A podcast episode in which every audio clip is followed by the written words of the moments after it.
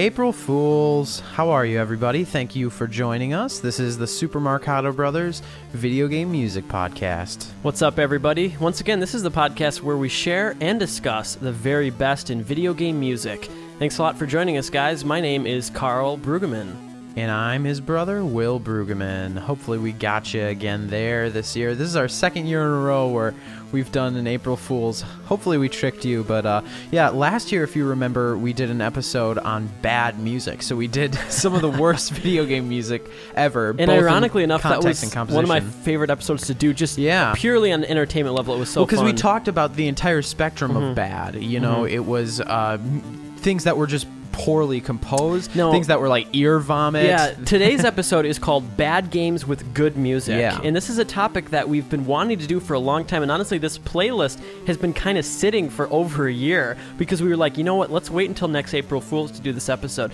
So this is such a this is a playlist that I'm just both of us are very excited to share with everybody. So all the games uh, that we're featuring music from today are considered to be pretty bad games. Some of them quite terrible, right. but the music is good on all these tracks. So I mean, it's gonna be a Definitely. lot of fun.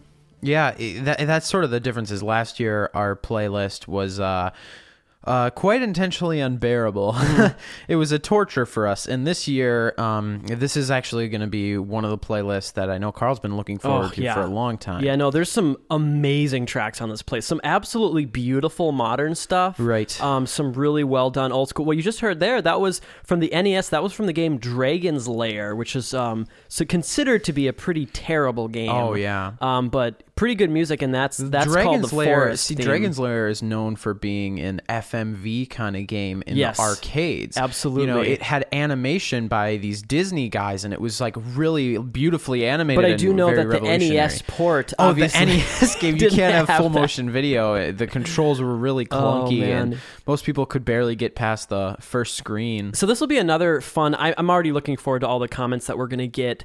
Uh, I I would expect that this week we're going to get at least a couple comments comments of, "Hey, th- that game isn't yeah. bad." So yeah, you know. a disclaimer: we're not necessarily no, claiming no, all these no. games are bad. These are games that are considered to mm-hmm. be bad, and I think uh, this opens up an interesting discussion um, because we often talk about how the music can be something to elevate the experience, can be something to make the game better than it would normally be. But I think it's interesting to sort of see the downside of where our argument may fall flat in that. It, sometimes mm-hmm. the music can be great and the game can still suck. Yeah, and there are a couple games here that maybe aren't bad, but just I guess I would say not successful maybe commercially or yeah. not maybe mediocre you know yeah.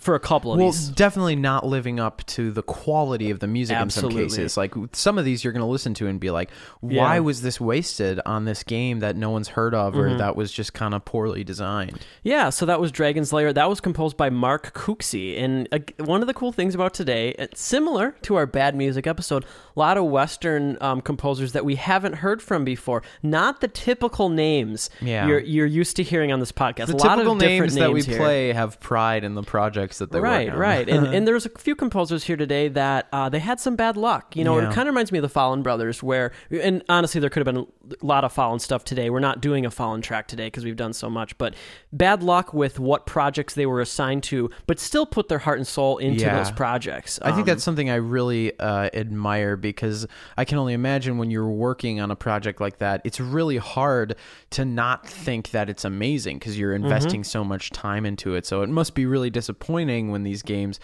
don't work out. And I, I don't know. I don't necessarily think because a game is bad, it means that people weren't trying as hard. Sometimes, you know, just yeah, the talent isn't there. And one of the things, if you're talking about Western video game music, you know, late, recently, guys, we've had some dialogue about Western versus Eastern. Really, one of the uh, places to find some hidden gems are these really bad games like for right. the Super NES. There's a there's a soundtrack near the end of today's episode that I'm really excited to share from this really bad SNES game uh, composed by this Western composer and just really pushing the boundaries technically of the Super Nintendo. And it's just funny that this obscure, terrible game that a lot of people probably yeah. never played. So let's get into it. Um, we're gonna start things off with Power Rangers the movie for the Game, the game. Boy. the game for the Game Boy. The theme park um, ride. considered to be not, uh, not a good game. Uh, I think this came out for a bunch of different platforms. Was it a good movie though?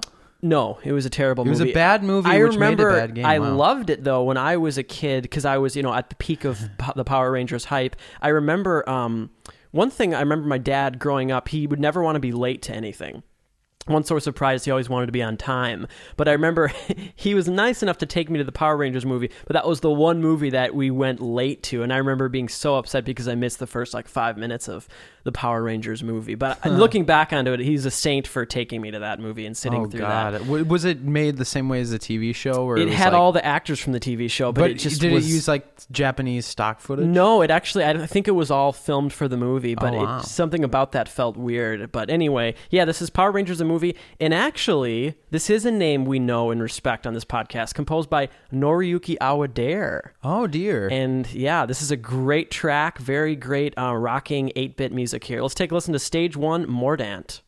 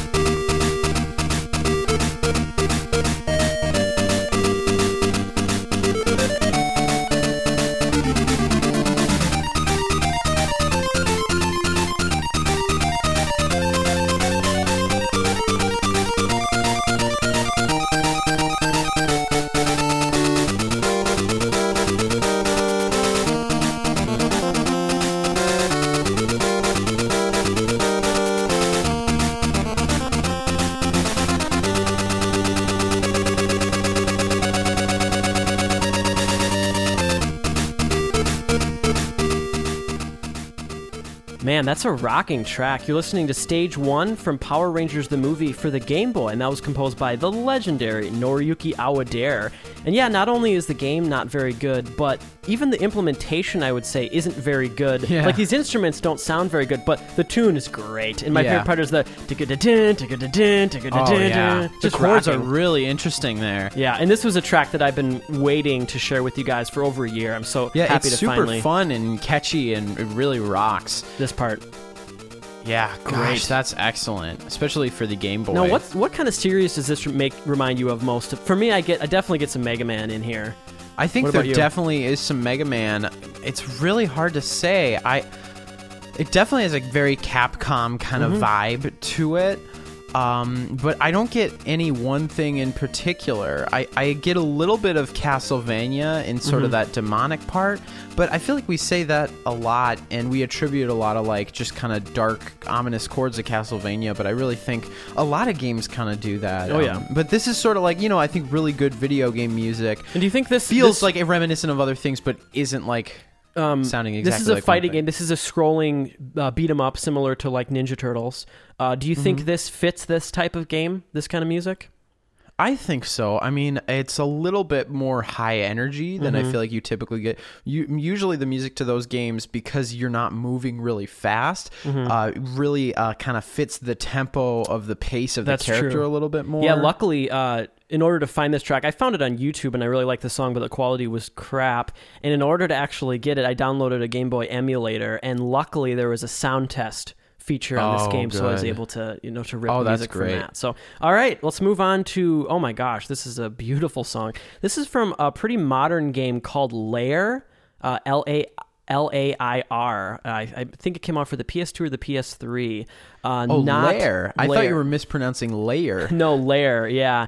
And this was composed by John Debney, and we're going to listen to the main title. And this is a beautiful orchestral track that was wasted on this game uh, in some ways. So here we go. Here's the main title from Lair.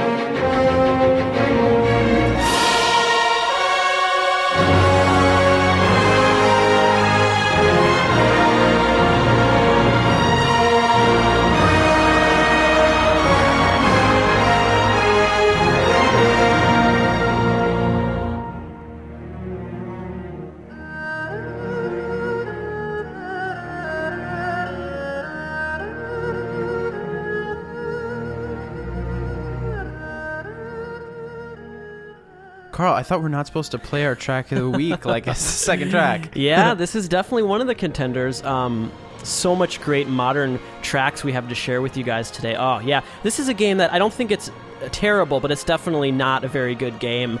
Uh, and yeah, in general, I would say the music was by far the best thing about this game. Uh, this is composed by John Debney and definitely got some Eastern traditional Japanese influence in there in that last section. But Yeah. what a well orchestrated, composed, performed piece of music. Very kind of like um, epic in nature. Uh, It reminds me of the work of the film composer Miklos Rozsa, uh, who's um, sort of known for uh, doing the score to Ben Hur, and he also did uh, King of Kings. Oh, you're so right about that. Yep. just it, the way that some of those suspensions so resolve epic. and there's even the way that it's orchestrated the way in which he's using the orchestra really reminds me of that particular composer but yeah it, it's really quite a shame because this is um, one of the best modern orchestral video game tracks i've Mm-hmm. heard in a really long time Absolutely. And there's going to be more today that are that are the same. So yeah, Well, it's that's interesting. really good to hear. It, it, it's fun. It's like when you get assigned to a project, you have no idea what the game is going to be like, and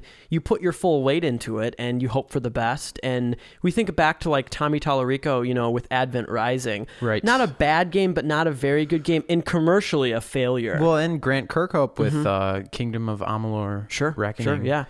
Uh, all right, let's move on, folks. We're going to move uh, to the Super Nintendo. We're going to play a game called The Lord of the Rings Volume 1 for the Super Nintendo, composed by Charles Deenen. Wow, it's crazy to think of there being a Lord of the Rings video game before, Before the the movies. trilogy. That's insane. A bad. This is a bad game here, folks. Very bad game. Composed by Charles Deenen, who uh, did Mick Kids. Do you know if this was? Oh, I really like Charles. Charles Deenen. Do you know great. if this game had any tie-in? Because they made, uh, there were some uh, cartoon films made in like the. I wouldn't be surprised if it was somehow tied into that. But anyway, we're going to play the title theme from Lord of the Rings for the Super NES. Here we go.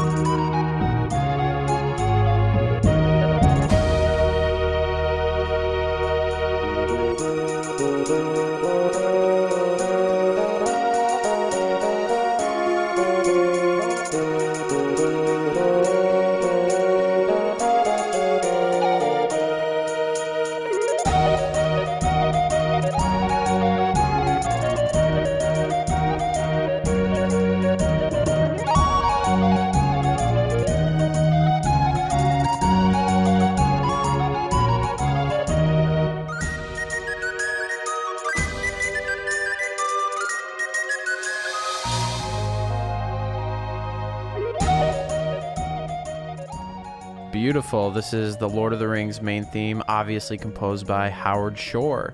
Uh, really? Or uh, uh, uh, no, this is composed by. J.K. Charles Dean. Yeah, no. Yeah, fun fact Howard actually based the musical style of the trilogy from this SNES game. He's a big SNES fan. No, just kidding. This is composed by Charles Deenen. But I, it's that would funny. make me so happy if that, that would be true. funny, but it is funny how similar this this feels. Well, in um, instrumentation, the use of that flute, and particularly this flute sample, it's sort of like a recorder. I think a little bit is what it's trying to do. Mm-hmm. It sounds a lot like that um, that main theme in the Lord of the Rings Yeah, let's films. let's talk a little bit about the implementation of this track. Just Yeah. stellar job that Charles did. This is super advanced for the SNES. This, I believe, is one of the SNES soundtracks that you cannot get an SPC soundtrack for it. It's Just too complicated It's too complicated. Something about the swapping of the samples. Uh, there's a few of those soundtracks, particularly by these Western guys, where they were just really pushing it in a way where you can't really emulate that. You know. Yeah, it just sounds incredible. And just as far as the music goes, I'm so thoroughly impressed with all the sort of changes in rhythmic nature and also how authentic it is to that Celtic sound. Mm-hmm. We it sort of goes through a variety of movements, sort of like a theme and variation, sure. but keeping the same instrumentation, which is a very simple sort of Celtic ensemble already. But once you get into that more sort of um, dancey jig playfulness, like it really mm-hmm. sort of paints a picture of that world because Lord of the Rings, that whole universe, is sort of the quintessential nerd mythology. Well, let's move on to a game called Unlimited Saga, and this is definitely a bad game, considered by most people to be pretty bad. This was composed by Masashi Hamauzu. And we're going to play another track by this composer. We're going to play two tracks. One of those composers that had some bad luck worked for, I think, a company that made some not very good games, but wow, did he ever put a lot of heart and soul into the soundtracks. so this is Unlimited Saga Battle Theme EX. Here we go.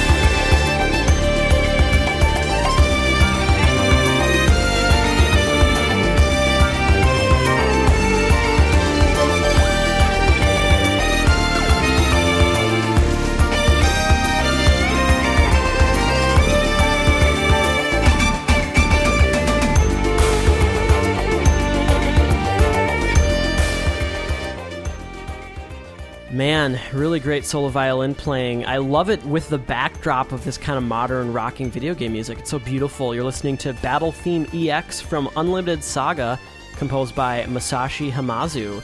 And yeah, I think that's kind of a running theme from what I've heard from Hamauzu's music is he likes to incorporate real violin performance. I don't know if he has a friend who he just always gets to record Maybe he plays soundtracks. violin. Maybe he does. But yeah, this is um a great track. A lot of interesting colors going on here. Very unique for modern video. Very game eh? imaginative production, mixing yeah. all those different elements. I think in the podcast before we've played another track from Unlimited Saga at some right. point. Yeah, he's a great composer. You know, just his his chops for really good melodic writing is just very impressive. Yeah, absolutely. So let's move on here. Now I'm excited about this. I'm going to play a track from Alien 3 for the NES. Now Alien 3 came out for all kinds of platforms and the music was pretty good for almost every single version that was released. The version we're going to play was composed by Jeroen Tel and this was a bad bad game. uh, this is the ending theme from Alien 3. Here we go.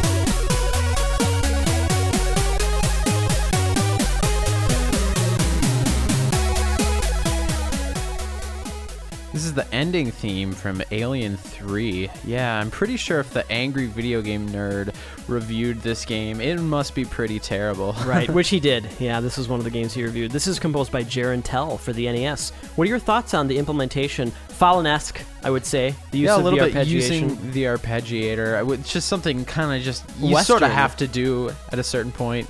but yeah, so how, how low sounding. the triangle is, it's mm-hmm. like it's lower than it would be audible on most speakers, but yeah. again, like old school TVs had a, a, lot of space for resonance, so yeah. that's really cool. I kind of like that. It gives it a more kind of like almost like a kick drum kind of sound, sure. which is cool. You have the arpeggiator, but in general, I like the drums.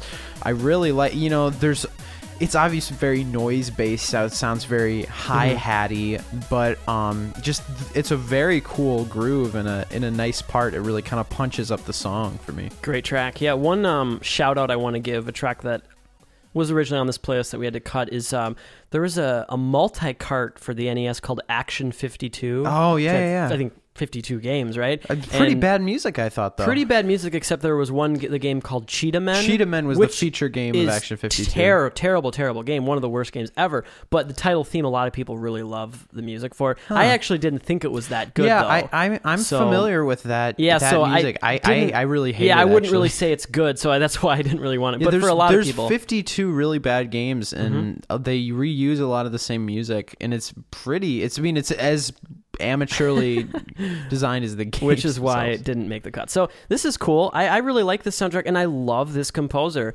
I would say a fairly obscure composer, definitely unsung. This is Hikoshi Hashimoto. Do you remember that name? Now, kind of, I would assume a lot of people might get mixed up with Hitoshi Sakimoto. Exactly. You know, you know, from Final Fantasy Tactics and Ogre Battle. Not that uh, devilish, not that composer.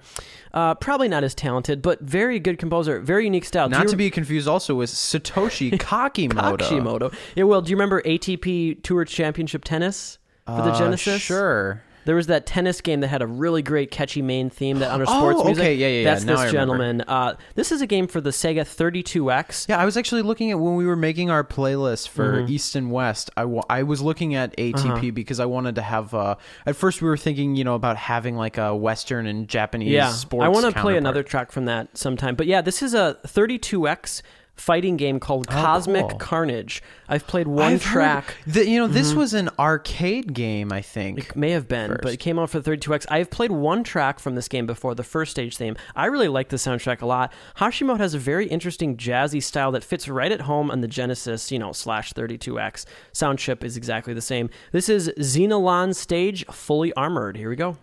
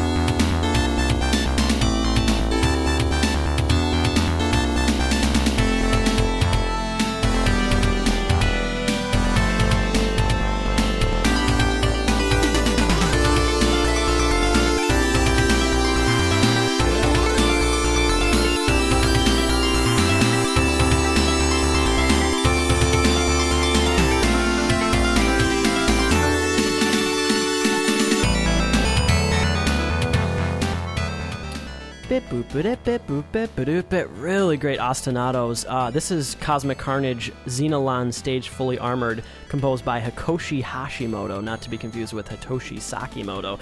I will say, um, I think some of this Genesis music was super influential to modern day chiptune composers. Some of the rhythmic stuff I hear in a lot of that really cool music by the likes of Jake Kaufman, super inspired by this kind of stuff. Um, rhythmically, boom boom boom to kind of those Latin yeah. mid '90s rhythms. Really great use of colors, the mixture of PSG and FM. Just so much fun. This kind of music you really don't get in other generations, and if you do, um, like you know these modern day chip tunes composers, I feel like this is kind of where it all started. That's very very spot on uh, point, bro. Thanks, dude. Yeah, I really like this track. Um, I wasn't completely sold on that melody at first, but by the time it looped around, I really liked it. Yeah. Because the reason why is because you got dibba-doo, dibba-doo, and that yeah. how it continues on. Like I kind of in my brain wanted to go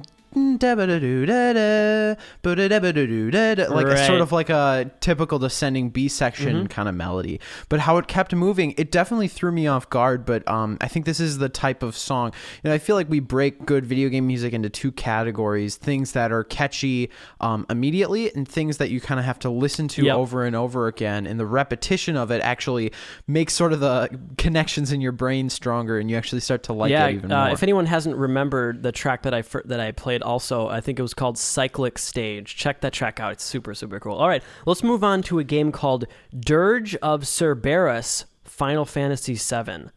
So, a Final Fantasy VII spin off game, which was not good. and this was composed by also Masashi Hamauzu, the same composer we played from Unlimited Saga. Not to be conf- not to be confused with Minako Hamano. Not to be confused with anyone, I don't think. and we're going to play a really beautiful uh, piece called Calm Before the Storm. Here we go.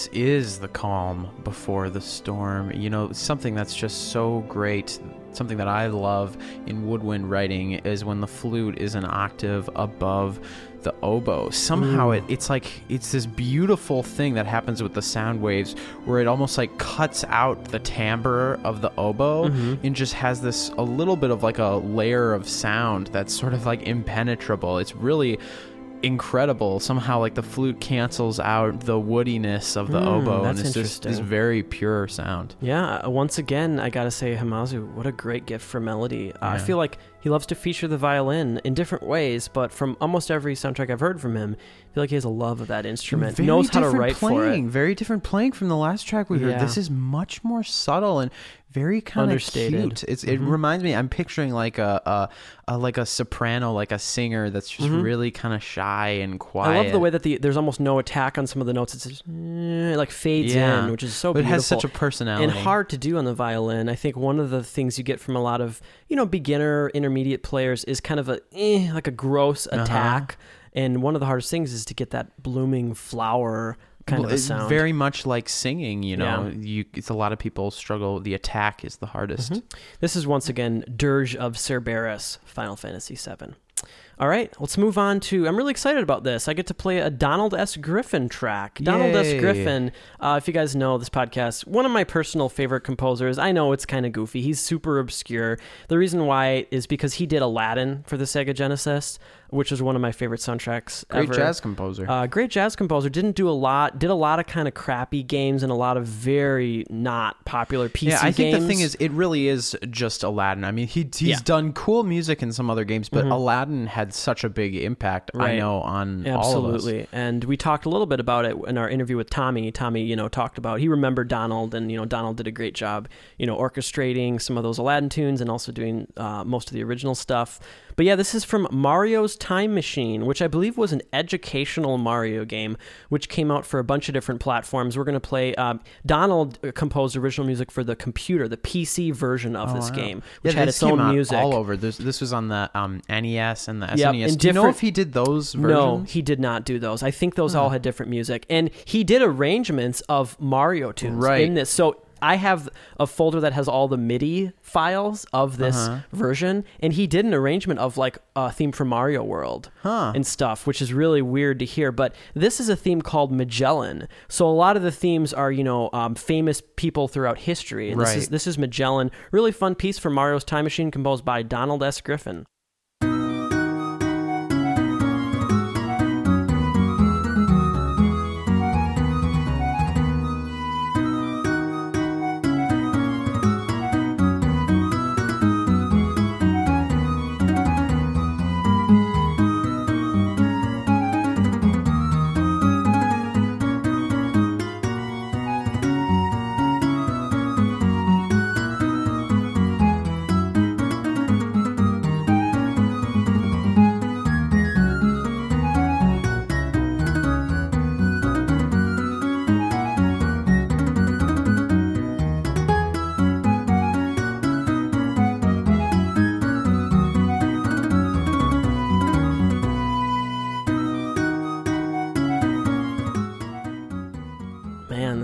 Has has some baroque chops, doesn't he? Everything that Donald does has this really classical inspired. His part writing, so much ornamentations and flourishes, just so good. This is composed by Donald S. Griffin. You're listening to Magellan from Mario's Time Machine for the PC. Yeah, a little busy for a classical guitar part. I feel like it's hilarious. Yeah. Uh, That's With so some of those ornamentations, they're just so unrealistic. Oh my gosh! Yeah. Oh he yeah, very good part writing though, and um, very authentic to that era. So authentic that it almost becomes like a parody. Which I think was what he was going for. Yeah. Do you guys remember Novato, the track I right, played yeah, from Mario's Time Machine, where I did a Genesis remix of it? almost exactly the same as Camel Jazz. Yeah. Oh gosh, I just have such a thing for his music. All right, let's move on now. Uh, we're gonna play a track from Sonic Unleashed which came out pretty recently. It's a Sonic game. Bad. It's a bad game. I'm gonna make a guess in my head what track you're about to play from this. This game. is Werehog Night Battle. Suite. Okay, I was way wrong. It's a jazz big band piece of oh, music. Oh, cool! I'm actually unfamiliar. Composed by Tomoya Otani and Mariko Nanba. Yeah, this game doesn't have terrible music. Yeah, actually, and this, this track is great. Here we go.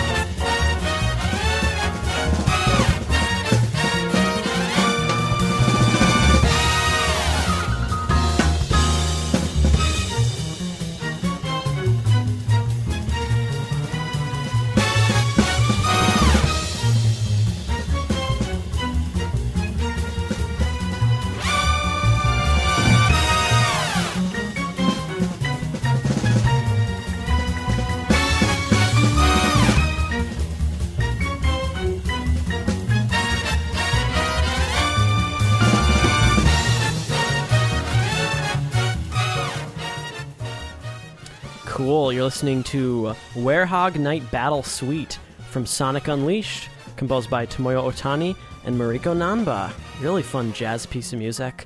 Uh, you're hearing a little piano solo that started right here. Uh, I just don't understand. This is a wonderful piece of music. I really like it. But something I just can't understand is people have treated the Mario music with a lot of reverence. And whenever mm-hmm. they approach scoring a game, uh, it's probably because Koji Kondo is usually the overseeing composer right. of it, even if he's not working on the music.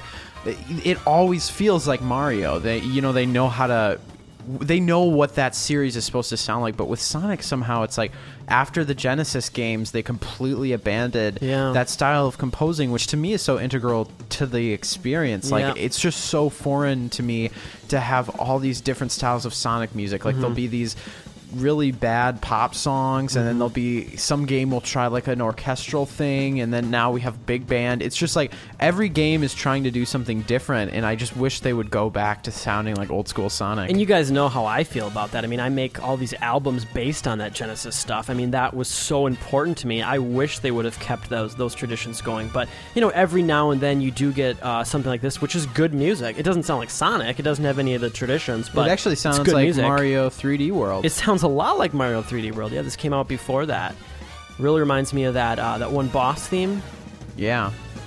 Guys, yeah, definitely. look forward to that episode coming up in yeah, a couple weeks. that's actually weeks. The the um in a couple weeks we're going to be doing yep. the 3D World 3D episode. World Spotlight. Oh, can't wait for that. Cool. Let's move on to RoboCop for the Game Boy. Uh, RoboCop the movie, the game. RoboCop the movie, the game for the Game Boy, and um, we're gonna play the title theme. And this uh, reminds me, for some reason, of the m- music to the movie Drive, which I, I hate the movie. I don't like really, the movie most at all. people really like the movie. I feel like actually it's quite polarized. I know a lot of people that really can't stand it. I also do know some people that like it, but I was really not a fan of that movie. But for some reason, there's kind of some like '80s dancey, techno, nostalgic kind of music in it. And uh, here's this, an argument I've heard for Drive that hmm. Ryan Gosling is hot.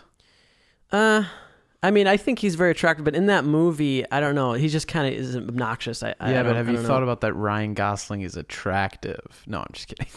I thought he was That's, probably. that's the argument people usually like to give. It's like, yeah, yeah, yeah, yeah, yeah. But have you? I think, think he, about this. he thinks he's really cool in the movie, Yeah. and I think that's about it. I, I don't share his opinion of, his coolness. himself.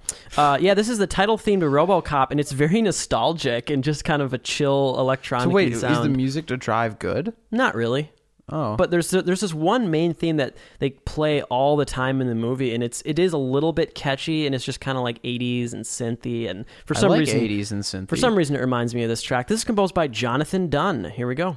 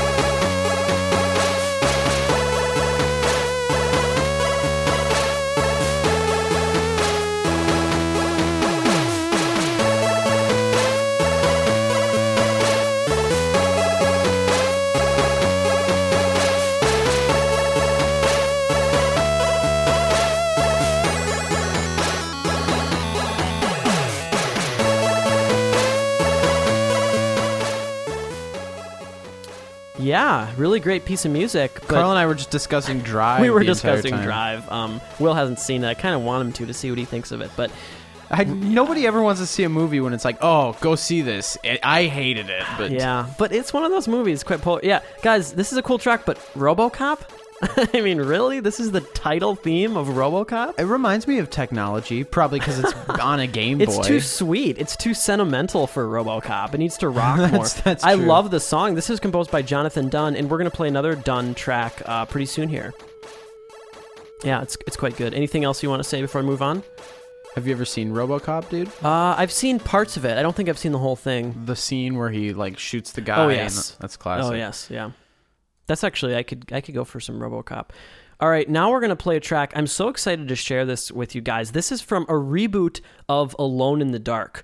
Obviously, not the original Alone in the Dark. This is a reboot that came out in 2008. It just had the same title, but it was completely different game. It was, Was some, it based on the film by Uwe Boll? I don't know what this was based on, but it was a really, really bad action game. But for some reason, the music was incredible. The soundtrack was great. It was composed by Oliver Deriviere, and it was performed by The Mystery of Bulgarian Voices. That's a female, a pretty f- famous female choir. Wow. Um, I'm obviously Bulgarian choir.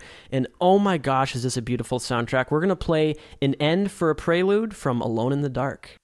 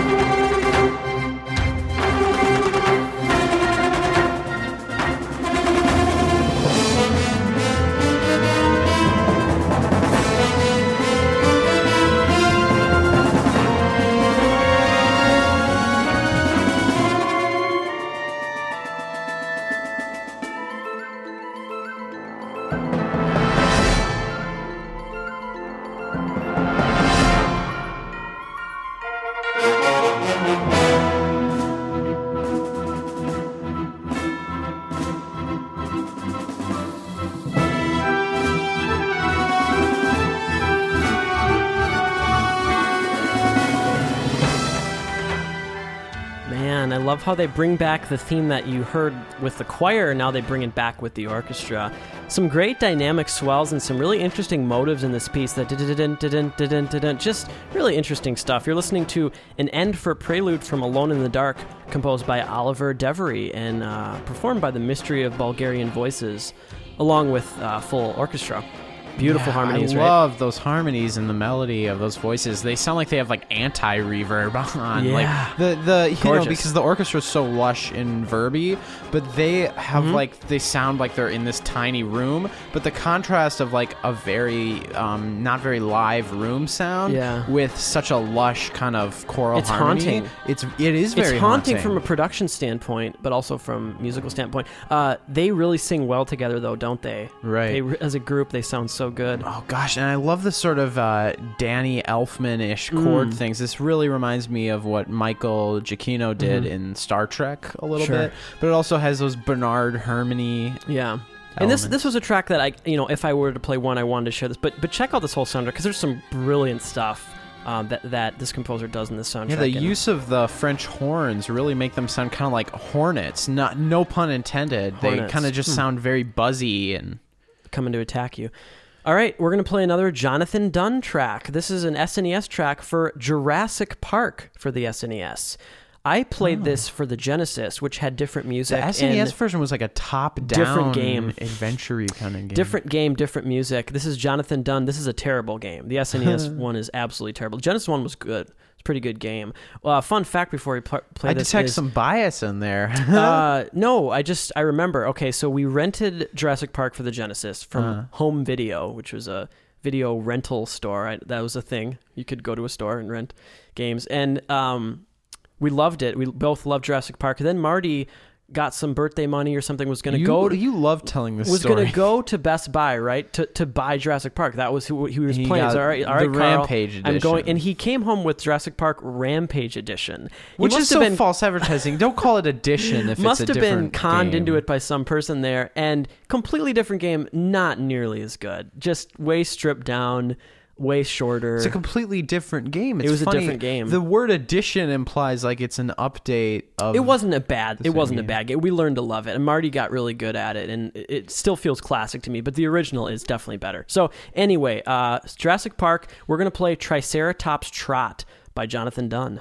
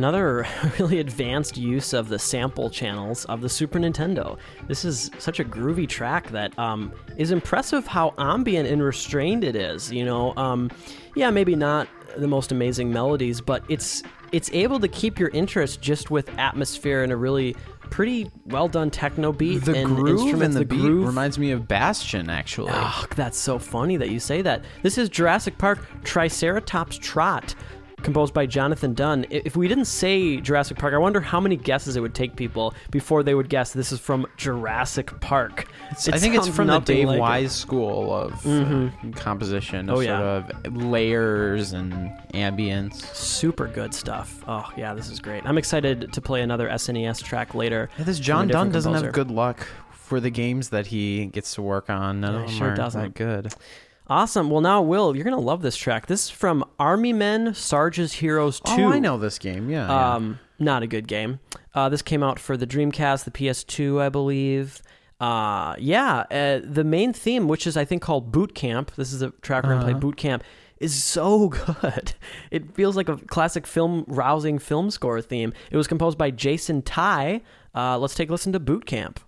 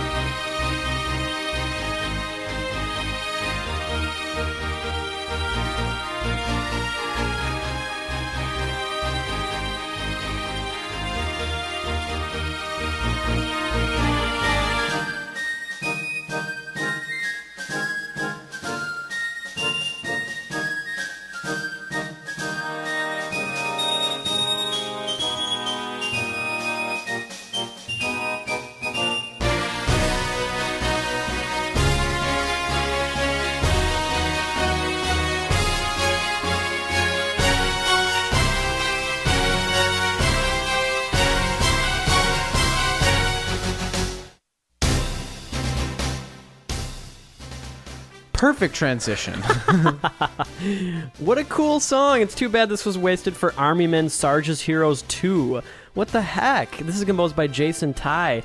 Obviously, he's trying to go for Indiana Jones, Star Wars, Superman, any sort of rousing, um, you know, film score. Uh, it's a military quality. military too, quality, obviously March. too. But um, yeah, it's it's really well done. It's too bad I it was love wasted. the chords. It's so video gamey, very lush and romantic. It reminds me of the ending of Link to the Past. Dun, mm-hmm. dun, dun. This part's dun, dun. beautiful. Very beautiful. Yeah, very surprising. All right, cool. Let's move on. We're actually going to move on to our track of the week. Dun, dun, dun, dun. This is from a game called NieR, and that's spelled capital N I E capital R. And I don't know much about this game. I don't think this is a terrible game, but definitely very mediocre, and the music is by far the best thing about it. And this is such a beautiful soundtrack. It's composed by Keiichi Okabe with vocals performed by Emi Evans. And this is a track called Grandma and uh, I couldn't decide which particular track I wanted to play from this soundtrack. We decided on this one, and I think it's maybe the best track. I would say the best track we're playing today. One of the best tracks I've heard in Yeah, a I long love time. this one. It's beautiful. So here's Grandma from NieR.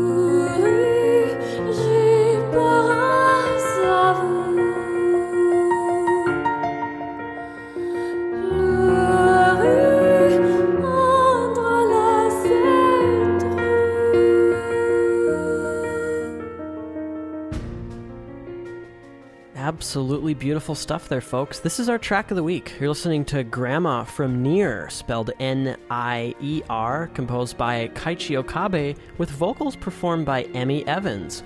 She's done a couple other stuff too. Um, I don't think she's Japanese, but she might be based in Japan, and I think she's featured on a couple other video games. I think there's some Etrian Odyssey track apparently that Her she's voice is sung on. beautiful. Oh, beautiful! This People French. would go to a war for this voice. This is gorgeous. Yeah, Will. Now, uh, you were the one who made the decision. There was two tracks I couldn't decide, and you wanted to play this one. Now, what what kind of jumped out at you when you first heard this? I had to do it for that uh, ever moving piano part. Like, Yeah. it not, it not only is it outlining the chords, it doesn't stop with that arpeggio. It's just one constant arpeggio, and I love it. I also love the classical ca- technique of uh, being in a minor key, but then going to the major one. It's so beautiful. I- now, for me, we are talking about that. For me, what emotions that conjures up is mystery and wonder. Yeah. And something that's like larger than yourself. Yeah, I feel like it. it- There's almost a heightened tragic quality to Oh it, which is, I think, the i- the irony. Because like, I, if you do something like that, we like to think in um like songs in a major key, the um, major to minor four, what that does to us. But what I think the irony is, if you're in a minor key and you make it major, it makes it to me feel more tragic. Yeah. Which is um contrasting to what we would think. You know, we usually assign a major key as being happy, but there's there's something kind of like terminal Mm-hmm. about that. Well, now we're going to move to the NES to Fester's Quest. Now, Will, do you know much about this game? Sunsoft game. Yeah, th- game. this game is again considered to be really, really bad. Mm-hmm. Uh, a lot of Sunsoft games didn't have the best uh, reception necessarily. Even the Batman game, it's sort of like split. Some people like it. Some people think it's pretty bad. Yeah, so this is Fester's Quest. Uh, Addams Family. It's an Addams Family game, obviously. Fester, composed by Naoki Kodaka. Aliens attack and Uncle Fester is who we choose to save oh, the world. gosh. Uh, Naoki Kodaka, we're going to play a track we haven't played so far on this show. This is Outside. Here we go.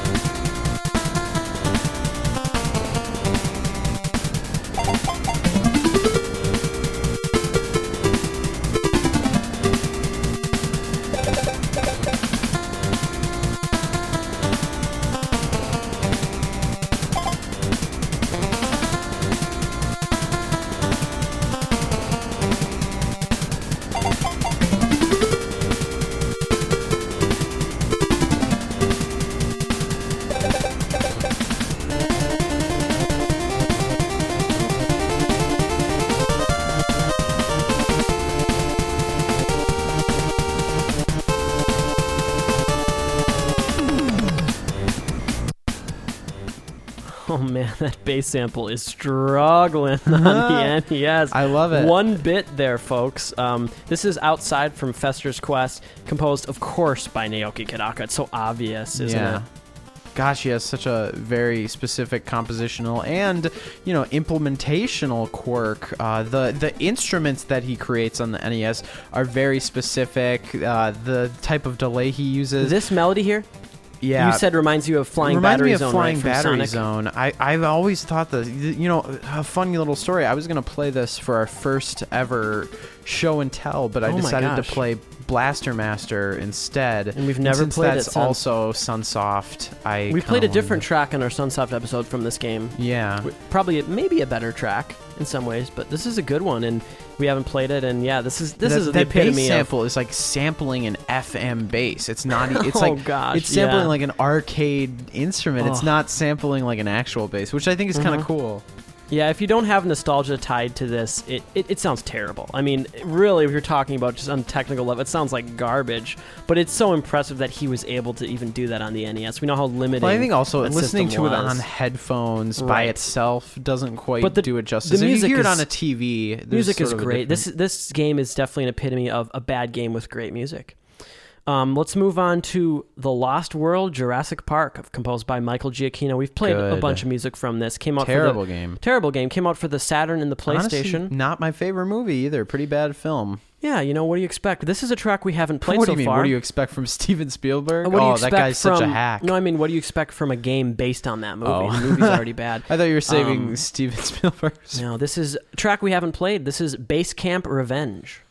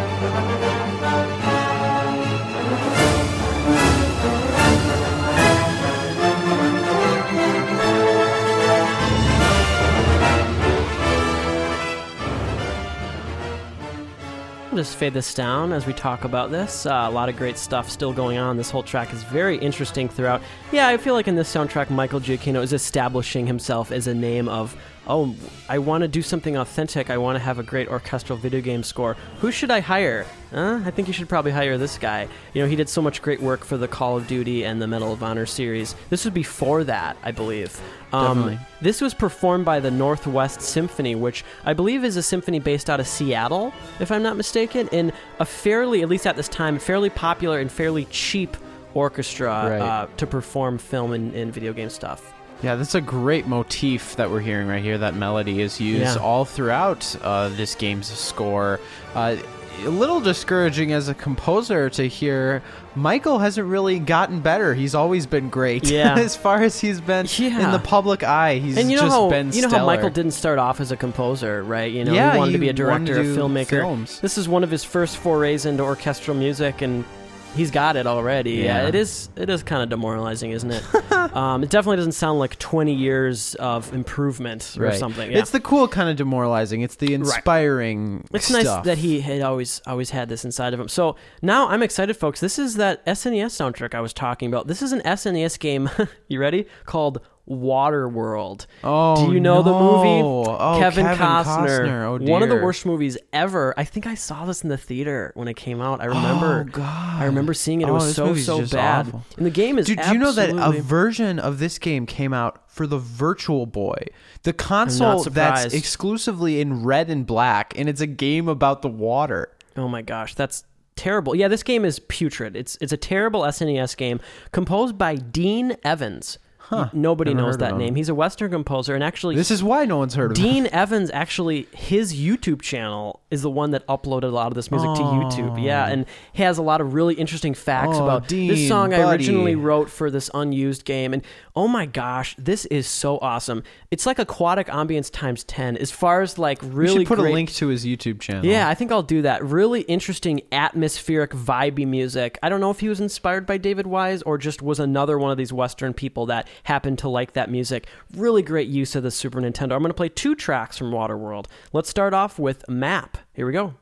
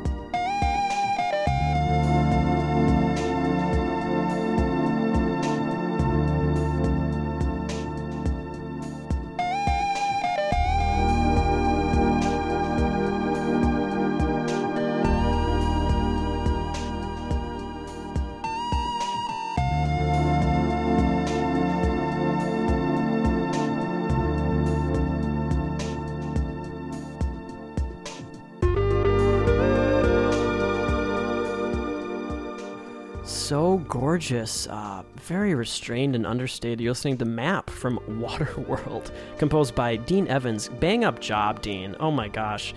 I can't believe I'm listening to an SNES track. You know, Will reminded me, you know, Dave and, and other people, um, primarily, I would say maybe some of these more Western uh, composers made their own custom samples for the SNES and were able to use uh, single cycle, single wave samples to have a lot more freedom with how Right. they're going to manipulate them. Well, yeah, I think it's a, it's a brilliant idea of instead of you know having a sample with vibrato Mm-hmm. and then how it have that gets manipulated when you sample Mm-hmm. it uh, can be kind of fake sounding. But what a lot of these guys did is they would get like the purest, cleanest sample possible and then manipulate it with the hardware. Yeah. And ironically, sort of the less sample information you have, the more realistic the sample sounded, Mm-hmm. which is uh, completely contrary to the way that we think of using samples in music. Yeah, I just I get submerged in this Yeah. track. You know, It definitely from that Dave Wise school of ambience and melodic. It's so good, and I kind of want to check into Dave. Uh, sorry, Dean Dean Evans.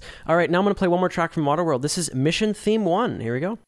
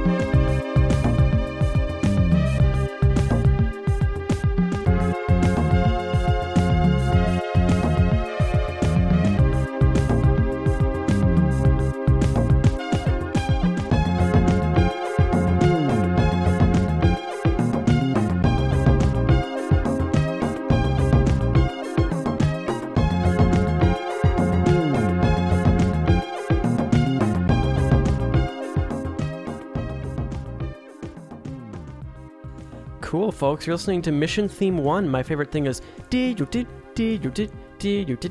That's a catchy little riff from Waterworld, composed by Dean Evans. Man, I just wish I would have heard more from this composer. Great rhythm section Yeah, as far great as the samples. Not really much more I need to say. Um, kind of a mix between like Donkey Kong Country and Chrono Trigger or something there. Yeah. Um, Yeah, cool. with sort of the ethnic percussion. Mm-hmm. Yeah, really interesting stuff. So now we're going to move on to A Nightmare on Elm Street. We can't leave this episode without playing an LJN Dave Wise track, right? This is, of course, composed by David Wise. Uh, Nightmare on Elm Street. We're going to play a track we haven't played. What's the name of the track that we've played a lot that's pretty well known? Is it like the main theme? I think it's just called Elm Elm, Street? Street. Yeah, I'm really play- glad we're doing this because I think the, the LJN games to me are like a quintessential example of bad games with good Yes. music. LJN known for being um, one of the consistently worst game producers. They just and they made so much, And a lot of the was so music was bad. Um, Some of it was bad, but I think a lot of the good. NES stuff because they worked with Rare, right. and a lot of them were sort of developed. So a little bit by obviously. I couldn't leave this episode. Needed to play one of these tracks. Uh, this is House Three from A Nightmare on Elm Street. Here we go.